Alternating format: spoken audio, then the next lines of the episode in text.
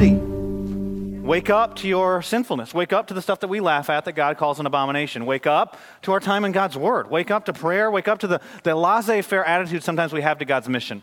If it comes along, if He calls, all these Christian slogans we get, we got to wake up. Wake up and be ready. Wake up in our casualness, even and our commitment to Christ revealed in our casualness and our worship. I was thinking this week about what Jesus says to the church of Laodicea in Revelation chapter 3.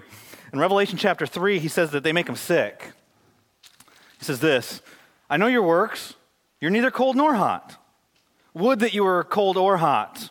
So, because you're lukewarm and neither hot nor cold, you make me want to puke. He says, I'll spit you out of my mouth. For you say, I'm rich. I've prospered. You're comfortable. I need nothing. And then he gives a real spiritual place. He says, not realizing that you are wretched, pitiable, poor, blind, and naked. Let me add, Wake up! It's like he said to the church in Sardis, we quoted last week. He says that we've fallen asleep, we've got a reputation like we're alive, but we are dead. And today, God's going to call us to extravagant worship. And I want to ask you the question is your worship an extravagant worship? Are you just casual, kind of lackadaisical, laissez faire in your commitment to Christ, which is then revealed in the way that we worship Christ? And so if you have your Bibles, we're going to be in Mark chapter 14. We're going to cover verses 1 through 11 today. And, and what happened last week, for those of you who weren't with us, is in Mark chapter 13, uh, they were leaving the temple, and, and Jesus didn't really have a great time in the temple. He was overturning the tables, confronting hypocrisy. And I don't know if one of his buddies was trying to cheer him up or what, but he said, Hey, look at, aren't these buildings beautiful? Isn't this a beautiful temple? And then Jesus says, This whole place is going to be destroyed. Not one rock on top of another, which sparked a couple questions. And Jesus is always going to ask questions in the Gospels. And the questions were, well, when is this going to happen? What's the date? And tell us the signs. And then Jesus gives the longest response he gives to any question he gets asked in the Gospels. He's a couple days away from being crucified, and you get this incredibly long response. And so what he says is important, but he doesn't tell a date. In fact, he says no one knows the date. But the real question is when the day comes, are you ready? And he ends with this exhortation wake up. And, the, the word picture that's being given of being asleep, the sleepiness in the Bible, is actually a picture for spiritual dullness. And says, Some people, you're falling asleep. Don't fall asleep. Be alert. Be awake. Stay awake. And that was the, the command in verse 37 that ended, not just for those four disciples, not just for the people at that time. He says, For everybody, wake up. And then what happens in chapter 14? It's later that day, and Jesus having a meal with some of his friends. And what we see is there's only one person who's actually alert, one person who's awake. We'll read it together. And as we turn to it, I'll just tell you the, the kind of the structure of this passage before we unpack it. Uh, verses 1 and 2 are darkness, and it's about the betrayal of Jesus. Verses 3 through 9 shine a bright light where we see the one person that's awake. And then verses 10 and 11, it comes back to some darkness. And so I'll read it to you, and then, and then we'll, we'll unpack this passage. It says, It was two days before the Passover. It's also two days before Jesus is going to be crucified, and the Feast of Unleavened Bread. And the chief priests and the scribes were seeking how to arrest him, and by stealth, and kill him. Love that word stealth, but it really means deception. How can we deceptively kill him? For they said, Not during the feast, lest there be an uproar of the people. And we've already seen they're people pleasers. They love people's opinions. They don't want to get all the people upset. And then verse 3, it's like the scene changes. And while he was in Bethany, at the house of Simon the leper, as he was reclining at the table, a woman came with an alabaster flask of ointment. Some of your translations say perfume, of pure nard very costly. And she didn't just open the flask, she broke the flask and poured it over his head. There were some who said to themselves indignantly, Why was this ointment wasted like that? For this ointment could have been sold for more than 300 denarii and given to the poor. And they scolded her. But Jesus said, Leave her alone. Why do you trouble her? She's done a beautiful thing to me. For you'll always have the poor with you, and whenever you want, you can do good for them, but you will not always have me. She has done what she could. She's anointed my body beforehand for burial. And truly I say to you, wherever the gospel is proclaimed in the whole world, what she has done will be told in memory of her. And then it's like back to the darkness, another contrast, verse 10. And then Judas Iscariot, who was one of the twelve, went to the chief priests in order to betray him to them. And when they heard it, they were glad and promised to give him money. And he sought an opportunity to betray him. And so we've been going through the book of Mark, and you've seen this literary technique that Mark is using here multiple times. It's called the sandwich technique, where he introduces a topic, and then he does something else, and then he comes back to the topic, and they interpret each other. And so, like with the fig tree in the temple, there's this fig tree, curse the fig tree. You're like, what's that? That's weird. And the temple happens, and he comes back to the fig tree. And so here we've got this darkness Uh, they're, they're planning to betray Jesus. They're tr- planning to kill Jesus. And then there's this light. You see this extravagant love in verses 3 through 9. And then you come back in verses 10 and 11. It's like it ties it back. There's this darkness again. Now it's Judas. And gonna, now their opportunities come to deceptively, to stealth, in a stealthful way, to kill Jesus.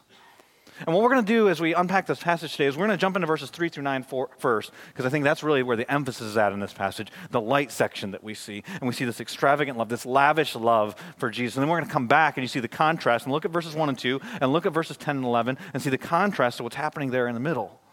And what's happening there in the middle is that we see this woman who's got this real, genuine love for Jesus, and it expresses itself in an extravagant worship. And what we learn from that is this: is that true love for Jesus results an extravagant worship of Jesus. True love for Jesus. And what's the greatest commandment? Love God with all of your heart, soul, mind, strength. The greatest sin is to not do so. When you truly love Jesus, it will result in extravagant worship of Jesus. But before I go far into digging into this passage, first I realize the audience and who I'm talking to. And we live in a time to hear that word extravagant. That almost seems non Christian. All things in moderation. We live in a time of simplicity, seems more spiritual than extravagance. In fact, if you go to dictionary.com, I know some of you have tablets or different uh, things that you can use right now to go to dictionary.com. If you go on there and you look at the definition of extravagance, it'll say things like in excess. It basically says it's too much. Like when you get when you pay more than you should for something, or when you buy more things than you should actually buy. And actually, one of the words that's used to describe extravagance in the dictionary.com, not the Bible, is wasteful. And so a lot of us, when we think of extravagance, we think of I don't know if you've seen some of those shows before, if you ever watched the house shows, and they'll have like the extreme houses, and they'll be like the richest houses. And some guy will have like a, a gold plated water slide that comes from the fifth floor of his mansion, goes through like the west wing, and comes back and lands in his living room in the swimming pool that's in the lobby of the living room. And then downstairs, there's like, you know, elevators for cars, and the cars cost more than the average house in America. And you're watching, at first, you're just like, man, this is crazy. And then you see the bowling alley and the theater, which has all the movies before they actually come out. And eventually, like, this is like, it's kind of disgusting. It's just too much. Especially in light of a time where there's, there's like some part of our culture that's like extravagance is awesome. So you see the rappers and they're spinning like their 48 inch rims, like, bull up, right? No, no, no, not me, or no, not it. and, but, but I also, there's another show that comes on HGTV. Have you seen this? Teeny House? Have you seen the teeny houses? And it's like the size of a shed. And what ends up happening is it's got a toilet in there, and there's like a bedroom that sits over top of the toilet. That looks great. And then you can like have the kitchen fold out over the toilet too if you want. It's like all in this one little house. And it's the simplicity of it that's exalted. Just so you know, sometimes the heart issue is the same for the person who's buying all the stuff and the person who's flaunting that they don't buy all the stuff. Sometimes the same heart issue is all I'm saying. Look at me, what I can do. Look at me, what I could do, but don't. And, and we live in a time where, you know, decluttering is like the fad uh, to fast from social media and promptly tell everyone on social media that you're fasting from social media is actually more spiritual than the extravagant lifestyle. So, to hear the word extravagant, and then I'm going to put in this message, I'm going to talk about how that's the very thing that God's looking for in your life, will be dissonance to some of your ears. But bear with me and realize what we're talking about. Don't get it from me, get it from this right here in the scripture when we go to it. And so go back in your word, try and imagine being there. It's the Passover time. That's going to become incredibly relevant next week, by the way, when we look at the Lord's Supper and how Jesus redefines the Passover. But it's Passover time. That's a crazy time. It's chaos. Jesus, one time, his parents lose him during the Passover. so if you ever lost your kids, Jesus' parents did the same thing. There are a lot of people there. People debate about how many. Did, it, did, the population double, triple, quadruple? Josephus says in about 30 years from now, there's a time when there's over 2 million people in Jerusalem. There's a lot of people, is the point. And there's a bunch of folks there. This is the biggest festival that they, the feast that they celebrate in the New Testament from the Old Testament feasts. And what it was, if you're not familiar with the Passover, you can read on your own later in, in, a Bible. And if you don't even have a Bible, we've got copies we give away. But in the second book of the Bible, in Exodus, in chapter 12, it talks about the Passover. And what's happening at that point is that God's people have been held in bondage for hundreds of years up until that point. And God was sending plague after plague after plague to show that the guy who was holding them in bondage was not more powerful than God. And it comes to the last plague, which is the plague of the firstborn, and all the firstborn children are going to be killed, except in the homes, where they take the lamb's blood and they spread it on the doorposts of the home, and the death angel will pass over that home.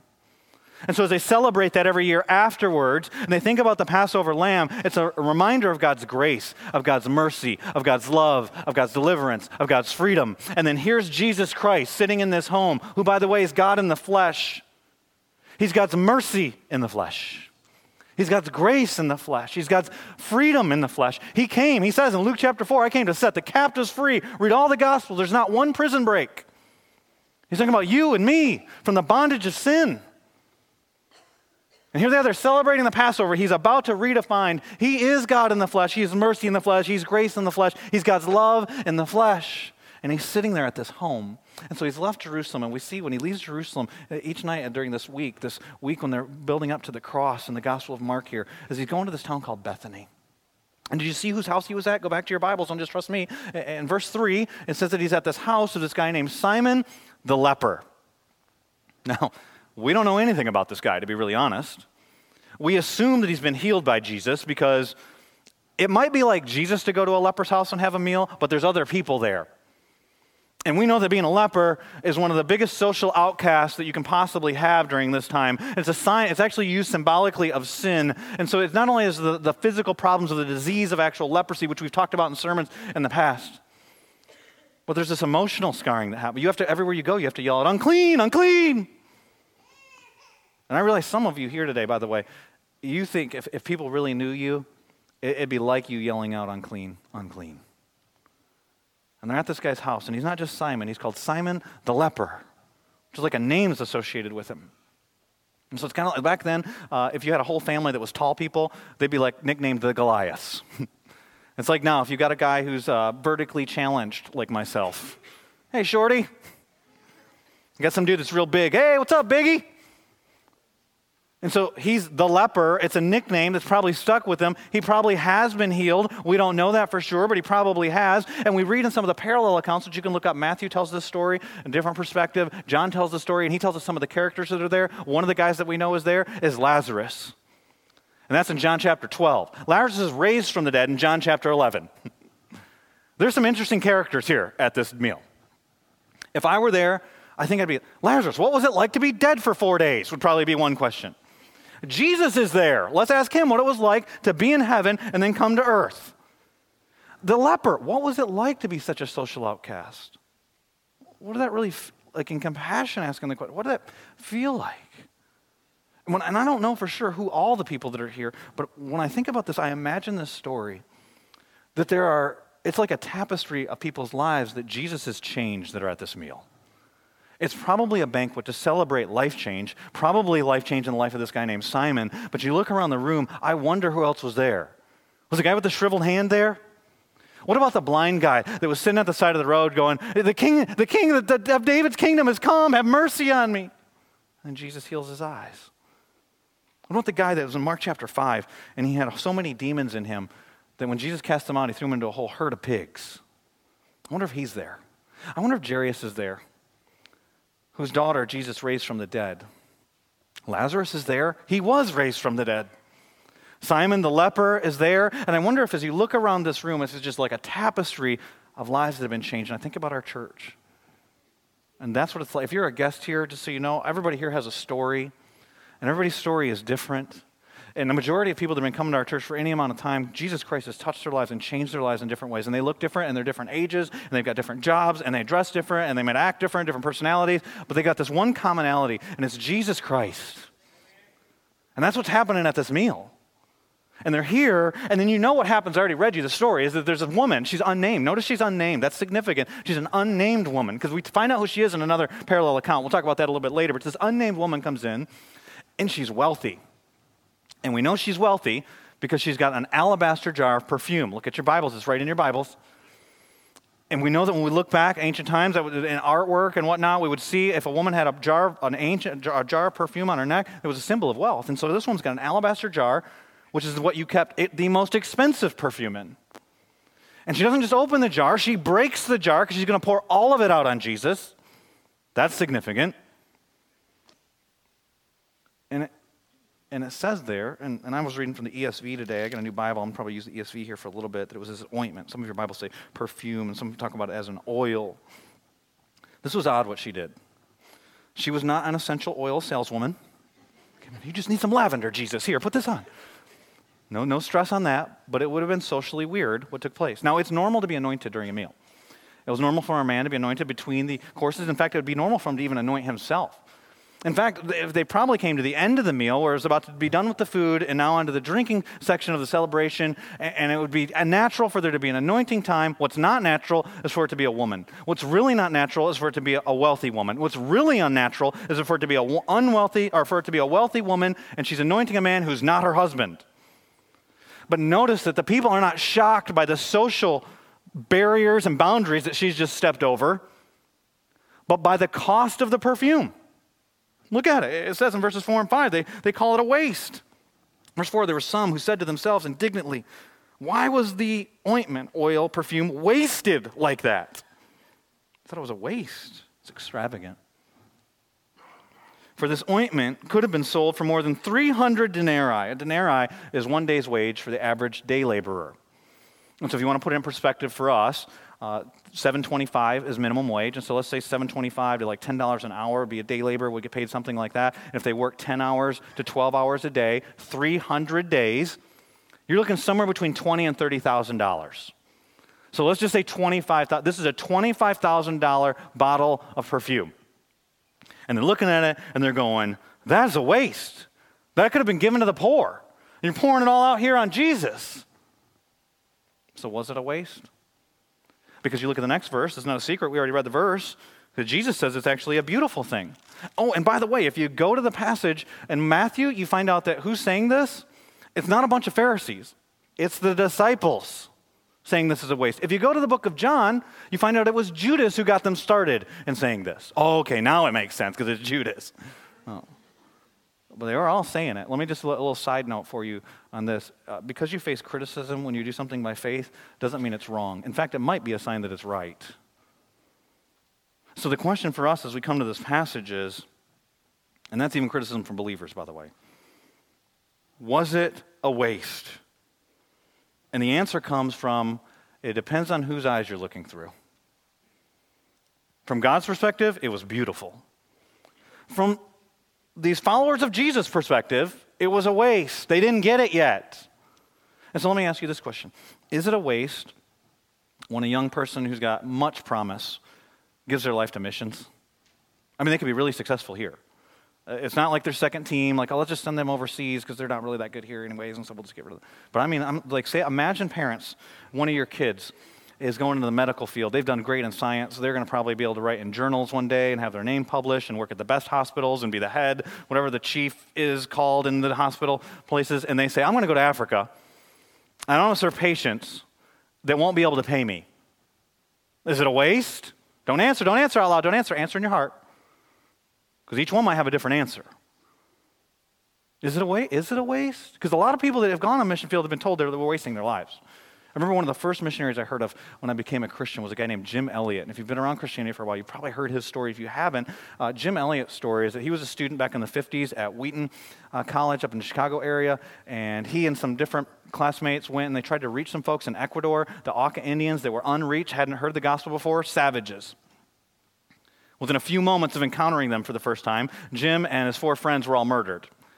And then many people said after that, what a waste. They had so much potential. I mean, they're in their 20s. What a waste of a life, which then probably sealed this statement that came from his journal, obviously written before he died, uh, that he wrote about his own. He said, He is no fool who gives up what he cannot keep to gain what he cannot lose. Thinking about eternal rewards. So who's right? The people that were saying he wasted his life or him? And what does God think? What's a waste? I think I've shared with you before uh, about the missionary John Paton. John Paton uh, went and reached the island, the New Hebrides Islands, and the only missionaries that had been there before him actually had been eaten by cannibals.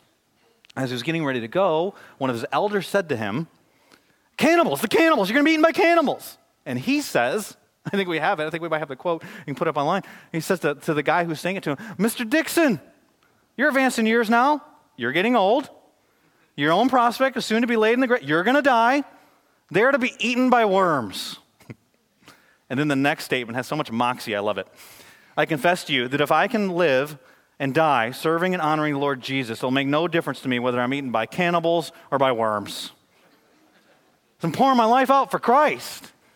So the question with that statement is then, who's wasting their life? He goes on, and the great day of my resurrection body will rise. It's just as fair as yours in the likeness of our risen Redeemer. We're both going to get glorified bodies. You'll waste away in the grave, eaten by worms. Did you waste your life? Or am I wasting my life? And each person has to decide the answer to that question. And it depends on whose eyes you look through. Say, well, that's a long time ago. I was reading this week about some missionaries, different folks that were arrested, put in prison for the gospel today. Now, one guy, Peter Jasek, if you want to look his name up, you can. It's on Voice of the Martyrs as well as reading the article. He gets arrested, spends 445 days away from his family in a prison in a dangerous country with ISIS fighters, radical Islamists, with murderers, with violent criminals in this prison. Could be with his kids, could be with his wife. 445 days. Talks about being tortured and abused and the stuff that happened. So the worst segment was three days he spent in a jail cell that had no running water and they wouldn't let him sleep. So they'd come by and they'd bang on the bar so they couldn't fall asleep. He said, if I did lay down on my bed, mice came running across my body. Did he waste 445 days of his life? Or was that like pouring out perfume on Jesus' head? Was it extravagant worship? One woman, a mother, so you moms, you think about this. She's a kindergarten teacher in China. Her name is Shang Ji. Same website that I was reading this on. And she's teaching in her kindergarten and is accused of using religious curriculum. And so she gets two years in a labor camp away from her one year old and three year old. And she talks about going back to them and having fear after the two years in the labor camp is up that the kids won't even know who she is because she hasn't seen them in two years. Was that a waste? Is it just a tragedy? Or is it beautiful in the sight of God? What is a waste? Is it a waste to spend your whole life working towards a time so that you can hit a little white ball around an adult playground? Or is it a waste to pour out your life for Jesus Christ? Is it a waste to pursue everything trying to build up your own kingdom so people will know your name, so that you'll have a legacy that, by the way, in about two years after you're dead, it'll be done? Some other guy will marry your wife. They'll die. No one will remember any of them. Maybe you'll have some life insurance. There's your legacy.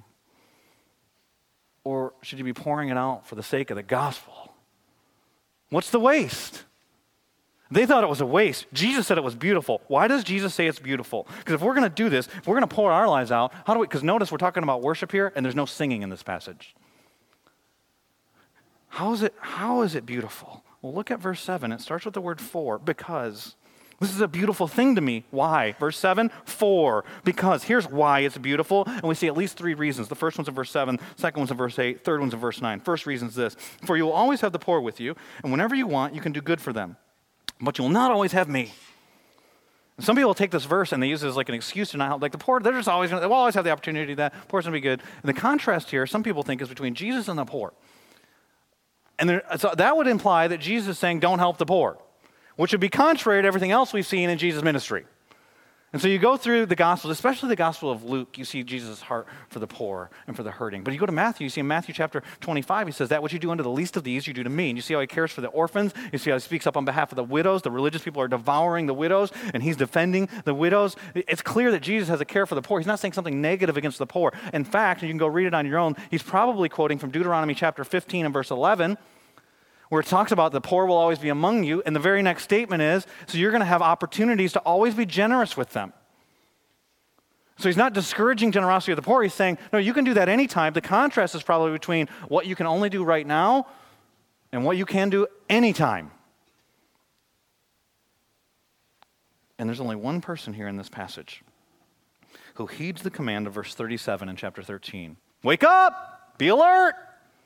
There's one person who's alert, and it's this woman because she's aware of what's happening. She comes, she realizes the moment. She knows that it's time.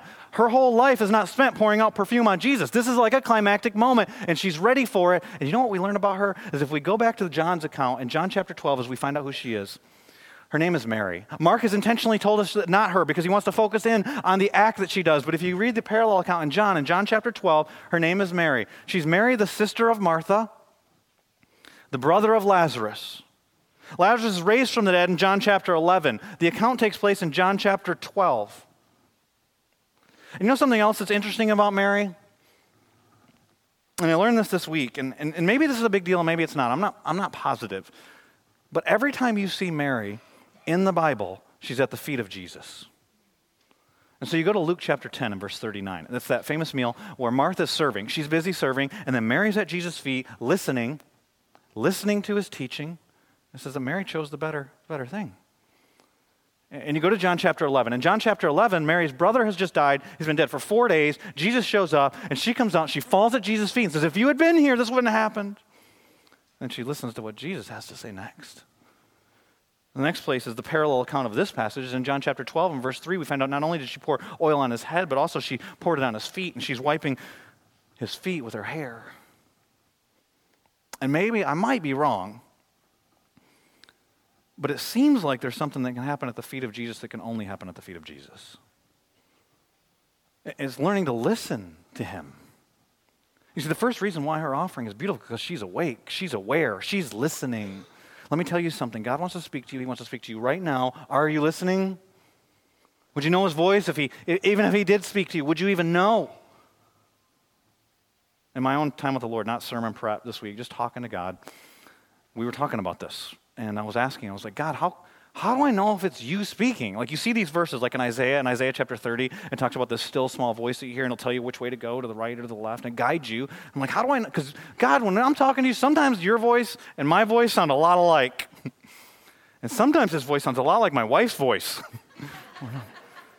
it's like I hear these, it's like, what? he hears voices? What's going on? Like, but as I'm praying, I'm asking God, God, what do you want us to do? What is the next step? What's the next step for our church? What's the next step for me personally? What do you want? What do you desire in my life?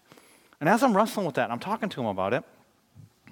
I remember John a couple things down in my journal, and, and he laid on my heart John chapter 10. In John chapter 10, so we've already talked about John chapter 12. and John chapter 11, Lazarus dies. John chapter 10, what's happening is that Jesus is talking about himself as the good shepherd. And, and he says this statement in verse 27. He says, My sheep hear my voice and I know them and they follow me.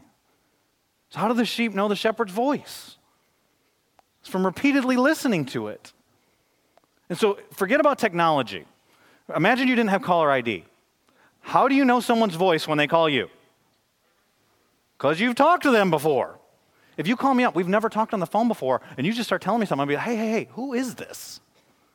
But if you and I talk all the time on the phone and you call me, I don't have to ask. I just know. I know your voice because I'm familiar with your voice. Some of you, you wonder, how do I get familiar with his voice? Well, he speaks to us through his word. What is he saying? Are you in his word? Are you hearing his word regularly? Do you know what is, what's characteristic of the way that he speaks, the way that he directs, the way that he guides? Psalm 119 says his word is a lamp unto our feet and a light unto our path. He guides us according to his word. And so when you ask him to speak to your heart, what he's going to then impress upon you is what's already true in his word. But do you know it? Do you recognize it? Because here's what also happens when he speaks to you and you're not listening, it's like his voice starts to get more dim and more dim. And you hear, maybe you hear him and he tells you what to do, and you, I don't want to do that. I'm going to do, it's a little bit more faint next time. And eventually it becomes like that friend that you used to talk to a lot. And like when you were kids, you'd be on, you know you didn't you knew their number by heart and all you had it down, you talked. But if he called you today, like, who is this? See, Mary spends all this time at the feet of Jesus. It's like when this moment comes, she's ready. At least three times Jesus has said, Listen, I'm going to be betrayed. I'm going to be handed over to the chief priests, the elders, the teachers of the law. I'm going to be murdered, and then after three days, I'm going to rise from the dead. And it seems like with the disciples, it's just flying over their heads. But maybe she understood because Jesus says that this is, this is his anointing for burial. This is the anointing he gets. The women go to anoint him. And when we get to Easter Sunday, they go to anoint him, but they don't ever get to. This is anointing, right? It's like she, no, she's aware, she's awake. Wake up. God's speaking to you. He's speaking to you right now. Are you listening? Would you even know his voice if he spoke? But it's not just that. That's verse 7. Verse 8 tells us another reason why. It was because her word, not only was she awake, but what she does is unrestricted, it's unreserved. In verse 8, it says, She's done what she could. Literally, you could translate that. She has done what she had. She has anointed my body beforehand for burial. She gave everything she could.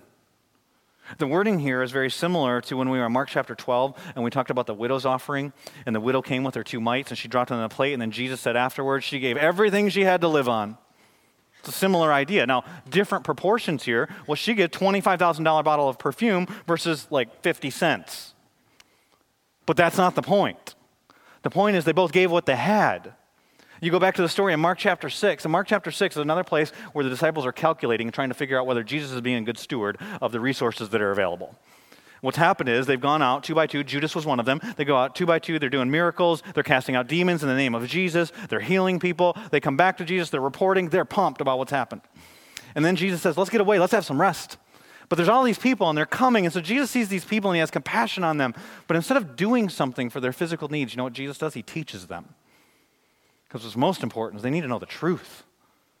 And then the disciples bring up, hey, these, these folks need to eat.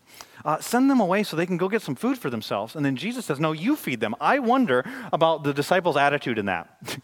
like, how do you get when your blood sugar gets yet low? Hangry? Yeah. And uh, I wonder if, you know, I mean, Jesus is obviously an incredible teacher. It wasn't that Jesus was boring them or anything, but it's like, all right, Jesus, you've been teaching for a while now. These people are, we wanted some rest in the first place. I'm kind of annoyed with all these people. Could you send them, and I'm going to disguise it like they need to go get something to eat. Why don't you get them out of here? And then Jesus says, you feed them. And then one of them goes, that's 200 denarii. Not as much as this bottle of perfume, 300 denarii, but 200 days' wages. One of them calculates it. And I think they're saying, that wouldn't be a good use of, just for one meal for 5,000 men plus the women and the children? And then Jesus doesn't say back to them, go raise 200 denarii. He doesn't say gather see if everybody's got a little leftovers. If we pile everything together, maybe we'll have enough food. At least we can have a snack. No, Jesus says, you give me what you have. You give what you have, whatever that is. You give what you have, and I'll do what only I can do. And I'm going to do it through you. They feed the crowd. Because we're almost inaccurate in saying that Jesus fed. Now, Jesus, it all was because of Jesus. Jesus receives all the glory. Jesus the one who was the source. But they're the ones who handed out the food. They're the ones that gathered it back up, and everybody was satisfied at the end. But you give what you have. Some of us were holding back on what we give to Jesus. Let me ask you this question. I'm going to pause after I ask it because I'm serious and I don't want just to blow by it. Have you ever sacrificed for Jesus? Don't answer out loud. Have you ever sacrificed for Jesus? Or has your relationship with Jesus been all about what you get? And here's the follow up statement. Because in proportion to the way you pour your life out for Jesus, the proportion of the way you sacrifice for Jesus reveals your love. And so we can say we love Jesus. No, I love Jesus more than I give to Jesus. That's not true. It's just not true. If you want to know your heart, then how are you spending your life for Jesus? And so your money is probably what most people naturally go to your money, but your time, your talents, your life, every day that you have. How are, don't redeem the time, Ephesians chapter 5. Redeem the time. You can't get tomorrow back. Are you wasting your life is really the question. Is it a waste? Because Jesus is the life that's poured out for him. That's, and you want to see the picture of love and what love is. You see an act of it here with this woman, but what you see really is that it's like she gets it. She's alert, and so she's unreserved. It's like sacrifice means sacrifice. Love comes into contact with love because the ultimate picture is the sacrifice Jesus does. Mark chapter 10, verse 45 I came to give my life as a ransom for many. And so Jesus, the cross is the ultimate picture of sacrifice, and it's also the ultimate picture of love. But it's not just what happened on the cross. Think about what led up to the cross. There was a problem. Before Jesus even came to this earth, the problem was this that you're a liar. You might be offended by that. It's just true. Sorry. You're an adulterer. I'm not an adulterer. You ever have a lustful thought? You're a thief. So it's not just this vague, like we're all sinners. It's like your sin, your lying, your stealing, your deception, your adultery, so now we got a problem. Can't be, can't be in right relationship with God. There's nothing you can do to make it right because His standard is perfection. You can never back up and be perfect. We've all sinned. We've all lied. We've all stolen. We've all cheated. We've all murdered. We've all done all these coveted our neighbor's stuff. We've all done all these things with greed and lust. It's all in our hearts. And so then Jesus leaves heaven, comes to earth, is tempted with every temptation we have tempted to lie, tempted to be greedy, tempted to lust, all the temptations that we experience. He knows what it's like. He gets hungry, he gets tired, and then he comes to the place where he has done nothing wrong. He's lived his life, done his ministry, loved, you know, re- loved people, compassion, healed people, and they nail him to a cross. He's accused. They beat him. They flog him. They tear out his beard. They beat him so bad he can't even carry his own cross. They get to Golgotha. No one takes his life. He lays his life down. They nail nails through his wrists, through his feet. They hang him up in the sun. They mock him and say, Save yourself. And then God the Father turns his face away from God the Son and he pours out his wrath for your lust and for your sin and for your deception and for your stealing on Jesus. That is love. He was rich, became poor so that you might have access to his riches. For you're, you're loved in that you, while you were his enemy, he died for you. That's the picture of love. The sacrifice reveals the love. That was an extravagant gift, by the way. And so, what's a waste? What's a waste? Is it the person who spends their whole life just trying to hit a little white ball around a place? Or is it the person that pours their life out for Jesus? Which one's a wasted life? But it's not just what we do. You look at the next verse, and it's what Jesus does with the gift. So it's the gift that's, that's awake, alert. Are you awake? Wake up! Unrestricted, unrestrained, but it's also the gift that's multiplied. Look at verse 9. It's the gift that's multiplied, which is work only God does. You don't multiply your gift, God multiplies the gift. And truly, I say to you, whatever, wherever the gospel is proclaimed in the whole world, what she has done, not her, it's not about Mary, it's not even about her, it's not about this woman. That's why her name's intentionally not mentioned here in Mark. It's like a photographer when they take a picture and they intentionally blur the background so you focus in on what they want you to see. It's what she's done. Wherever the gospel is proclaimed in the whole world, what she has done will be told in memory of her. The fact we're reading this verse today is a fulfillment of the prophecy that Jesus made. And it's impacting, she's impacted lives. She had no idea when she poured out this perfume the impact it would have 2,000 years later in our lives. No idea who we even are. God does beyond what we could ask or imagine. And when we are unreserved and we're actually pouring our lives out, not the stuff we're trying to do so that we can get noticed, not the stuff we're trying to do so that we can earn rewards in heaven, but when we're pouring our life out because we love Jesus, true love for Jesus results in extravagant worship of Jesus. And when we do that, because we're alert, because we're unreserved, God multiplies that. And so you go back to the widow's offering, same kind of language. What happens in her life? She pours it out, and then God uses it. She doesn't even know that Jesus notices. And so I wonder, and when she gets to heaven, it's like, whoa, you saw that. Well, that and wait a minute, 2016 years later, there's this church in Raleigh, North Carolina, and they're inspired by that. I don't know if you were here when we were in Mark chapter 12, but that day we gave the entire offering away, whatever you guys put in the black box, all that stuff, we gave it away to a woman here in town that just come out of Raleigh Rescue Mission, terrible situation, five kids, single mom. And that was inspired by that widow 2,000 years earlier. God multiplies it. You go to the feeding of the 5,000, that little boy brings his lunch to Jesus. Could have had no idea that 5,000 men plus women and children would be fed. But then people would talk about it for century upon century. It would impact millions upon millions of people. God multiplies it. But not of those that are wasting their lives. They're forgotten. How many people aren't mentioned in the Bible that were there? How many people didn't pour their lives out for Jesus? That made superficial commitments and Satan pulled it away. How many people, they thought they were really close to Jesus? Like Judah, I don't think Judas knew, honestly. How many people are like that? How many people are like that here? Don't have a reputation for being alive but be dead. Wake up. Don't pretend to be hot or cold, but you're really lukewarm. Wake up. God uses it in a significant way. I remember the, the first lady I ever had the privilege of seeing place her faith in Jesus after I had become a Christian. I was about 17, 18 years old, and the guy who had led me to Christ had introduced me to a relationship, told me about my sinfulness and being in a bad relationship with God, and didn't realize that. I just, God's out there, He loves everybody, is kind of my thought. But when I realized my sin and my need for a Savior, and I started this relationship with Jesus, He started teaching me the Bible. And then he, he called me up one day and he said, do you want to go with me to see another person place their faith in Christ? I was like, Yeah, that sounds awesome. Let's go. And uh, we went over to this woman's house. She's about 70 years old. Her name was Margie. She might have been a little bit more than 70 years old. And she had lived her life uh, believing and teaching evolution, going on archaeological digs. Her husband was an archaeologist. I remember that correctly. And she had started coming to a Bible study that my friend was teaching. The guy who led me to Christ had been teaching on creation. And he was talking about how creation actually reveals God and points us to God. And she believed that. And she, she, she could see it. She's like, all these years, I, I never realized the creator in all of this. But she didn't know the creator. And so we went over there to tell her about how she could have a relationship with the creator, told her about Jesus. And I shared my story, and then he shared the gospel truth that we're all sinners, that we fall short of God's perfect standard. The wages of our sin is death, the gift of God is eternal life. And then she places her faith in Jesus Christ, asked Christ to be her Savior. It was, it was an amazing experience. But what I won't forget, and the reason why I remember her, but not just because it was the first one that I saw, the first person I saw come to Christ, but because of what she said at the end, about 30 minutes after she trusted Christ. I'm 17, 18 years old. There's another guy there that's about 16, 17 years old that came with us.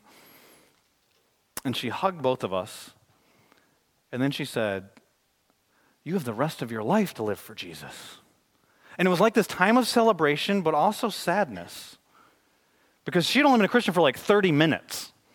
But she was realizing, I can't get those days back. The 70 or 72 years that I've lived, and I've only got, I don't know how many days left. You know what Jesus say? Give what you have. You can't get yesterday back. My question to you is this if God's speaking to your heart today about pouring your life out to Him, how is this next week going to be different than last week?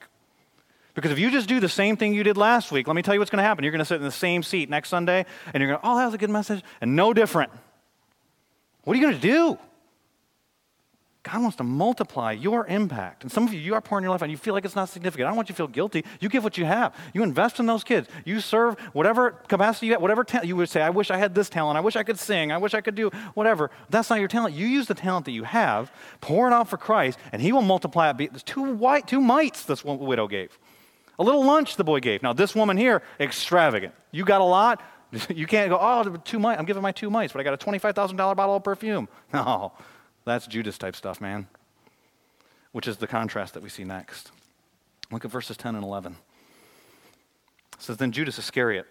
So this ties us back to the beginning. Remember, the beginning, they're plotting to kill him. But they decided they were going to wait because they were afraid of the people. But then things changed. Because then Judas Iscariot, something happened when this woman gave this perfume and he thought it was a waste. Something triggered in his heart.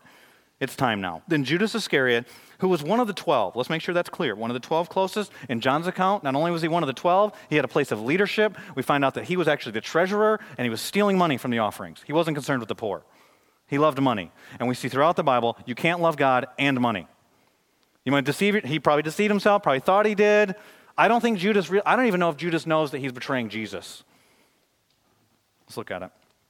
And then Judas Iscariot, who was one of the twelve, went to the chief priests in order to betray him to them. And when they heard it, they were glad and promised to give him money. Now, here's the opportunity we were waiting for. We can't miss this opportunity, even if it is the Passover. And this is just all shows God's sovereignty in the process, by the way. And he sought an opportunity to betray him.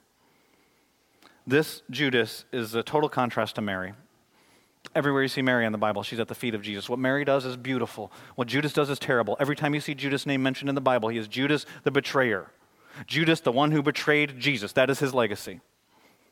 And what we see with Judas is there's debate about why he did this, but the, the, the clear thing is that he was living for himself. And we talk about how true love of Jesus results in extravagant worship for Jesus. And what we see with self love is that it results in self worship. And that is an abomination to God. And there are many people in the church that do this very thing. What Judas was doing was he was close to Jesus. This is why it's scary. Uh, people had no clue that Judas was betraying Jesus. Because when we get to the Last Supper and Jesus ends up saying, uh, the one, is, one of you is going to betray me, and, and, they, and Judas gets up and leaves, they still don't even think, he's going to betray us. No. No, he probably went to go. They think the best. They think, he, this guy, he's one of them. He cast out demons in the name of Jesus. He's serving. He is a leader in their group, pretty small church, 13 people. He's got them all faked out. I don't even know if he knew. Hearts are deceptive and wicked and deceitful above all things. His legacy, total contrast to her legacy. His, she, he comes to get, she comes to give. Everything about them is a contrast. He's a man, she's a woman. Like all of it is a contrast. But what happens with him? Why? Scholars debate about this. The Bible doesn't tell us for sure. The Bible does tell us he's filled with Satan. The Bible does show us that he has a love for money. We see those things, but there's never like, this is why he did it. This is what happened. So people debate. And some people think that what Judas was doing is he was actually a political zealot. And when he followed Jesus in the beginning, he thought, well, he's a powerful teacher. And so if I follow him, I'll become powerful. I'll become wealthy. I'll, I'll get position. Like I'll get, and it wasn't happening. And I thought maybe, maybe some believe that he wanted to, Jesus to overthrow Rome. And when he said things like, unto Caesar what is Caesar's, unto God what is God's, he realized, wait, the kingdom you're building is not the kingdom that I thought. We've only got two swords, 12 guys. This is a problem. some people think that Judas actually went to these religious leaders not with an intention to betray Jesus, though. That's how it's been remembered. But that his intention was actually to help Jesus out. That Jesus wasn't doing what he wanted him to do, and so he thought he'd force Jesus' hand. And so we're going to get the, when these people come after you to arrest you, then you'll rise up your kingdom. Then we'll fight. And so, a good question for you, if you want to know if you're a Judas, is how do you respond when God does something different than the way you wanted it done? Because Mary, I'm pretty sure she didn't want her brother to die in John chapter 11. But she didn't go betray Jesus, she didn't turn her back on him. She's not acting like a spoiled brat. Because that'll reveal your heart. So things aren't going the way that he wanted. See, what he's really doing with Jesus, it shows his self love, his self interest. He's using Jesus to get to his real God, which is what some of us do in the American church. And our real God might be money, it might be power, it might be popularity, it, could be all kinds of different things that we want, but we're just using Jesus to deliver our true God to us. That's called self worship, by the way. And, and that's the kind of person who's going to stand before Jesus one day and say, Depart from me, I never knew you. You knew my name. You used me in certain social setting. You used me in the church. You used me to get a leadership position. You used me so that other people think you were great, but I don't know you. You don't hear me. You don't hear my voice when I speak to you. Wake up. You're restricted. You are reserved. You're holding back, and you're even making it look spiritual. That's not what I want. I want extravagant worship from you. I want your whole life. I wish you were hot or cold, but you're at least if you're going to, he says cold. At least if you're going to, don't go to church. Don't pretend with church. Don't do your devotion. Don't do it. Be a pagan. Be against me. Make it real clear. Or be all in. I want one or the other. I wonder how it feels to God to receive love from people that are trying to use Him. And that's all they have for Him. The other day, I was with my daughter. I didn't share this in the first service, so hopefully I won't get in trouble for this one. But uh, I was with my daughter the other day, and we were at the dollar store, and she loves gum. And she started badgering me to buy her some gum. And I just got worn out and I bought her some gum. So I'm not good parenting. I'm not saying you should do this. We got in the car and she says to me, I believe my daughter really loves me, but she says to me, Dad, you're the best dad in the whole world. And I felt so annoyed and offended by her love. Because I thought, you're only saying that because I bought you gum. What cheap love, by the way. It's a dollar store gum. But anyway. and I wonder, when God looks at our, when we say that we love him, is it beautiful in his sight like it was with Mary, or is it offensive? Like Judas. And no one here would probably say, I'm a Judas, I'm a betrayed you. But I don't think he knew. And if he did, he was sure using Jesus the whole time. What about you? What would it look like if we did this? What would it look like if we were a church that did this? Let me tell you what it looked like. It looked like the book of Acts were people that were unreserved and given everything away to God, and they would listen to him. And when he said to do something, they went. They counted a blessing to be tortured for Jesus. They dedicated themselves to the apostles' teaching, so they were in the Word on a regular basis, so they could hear his voice. They dedicated themselves to prayer. When somebody faded away, when somebody fades away in this church, because that happens, right? Like new people come, and then other people go, and somebody else just sitting in their seat. Does anyone even notice? You care for one another. When people have needs, do you even know? And if they do, are you willing to give up what you have so that their needs are met so that they don't go without a meal? so that their, their rent's getting paid. So that whatever the details are are you, are you do it that's what the that's what the early church did. You know what the early church did? They ran to problems. They ran to danger at the risk of their own lives. When there was plagues they come. When family members were kicking sick people out of the house the christians were coming and nursing them. That's what it looked like. Extravagant worship. There's no singing here. So what does it look like for you?